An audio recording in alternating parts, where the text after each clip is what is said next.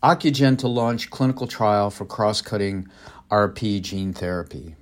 Ocugen, a developer of gene therapies targeting eye diseases, as well as a vaccine for COVID 19, has received authorization from the FDA to launch an 18 participant phase 1 2 NR2E3 gene therapy clinical trial for the following conditions RP caused by autosomal dominant mutations in NR2E3, RP caused by autosomal dominant mutations in rhodopsin, RP, enhanced S cone syndrome, and Goldmann Favre syndrome caused by autosomal recessive mutations in NR2E3.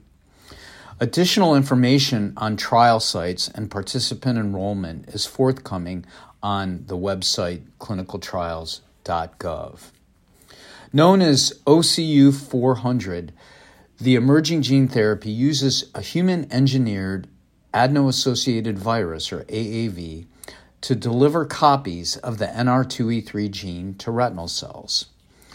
OCU 400 is designed to potentially slow disease progress for many inherited retinal diseases, independent of the mutated gene causing the patient's retinal condition. Known as a modifier gene therapy, OCU 400 targets nuclear ho- hormone receptors, which regulate multiple important functions within the retina, giving it the potential to address retinal disease caused by many different gene mutations. A single subretinal injection of OCU 400 is designed to be effective for many years, perhaps the lifetime of the recipient. Ben Yerxa PhD, Chief Executive Officer at the Foundation Fighting Blindness, says, quote, we're pleased to see Ocugen's emerging gene therapy move toward a clinical trial because it has the potential to treat those with mutations in the NR2E3 gene and the potential to address retinal disease for people affected by a broad range of genetic profiles. With approximately 300 genes associated with inherited retinal diseases, gene agnostic treatment approaches are particularly attractive. End quote. In early stages, retinitis pigmentosa typically, typically causes loss of peripheral vision and vision in dim and dark settings.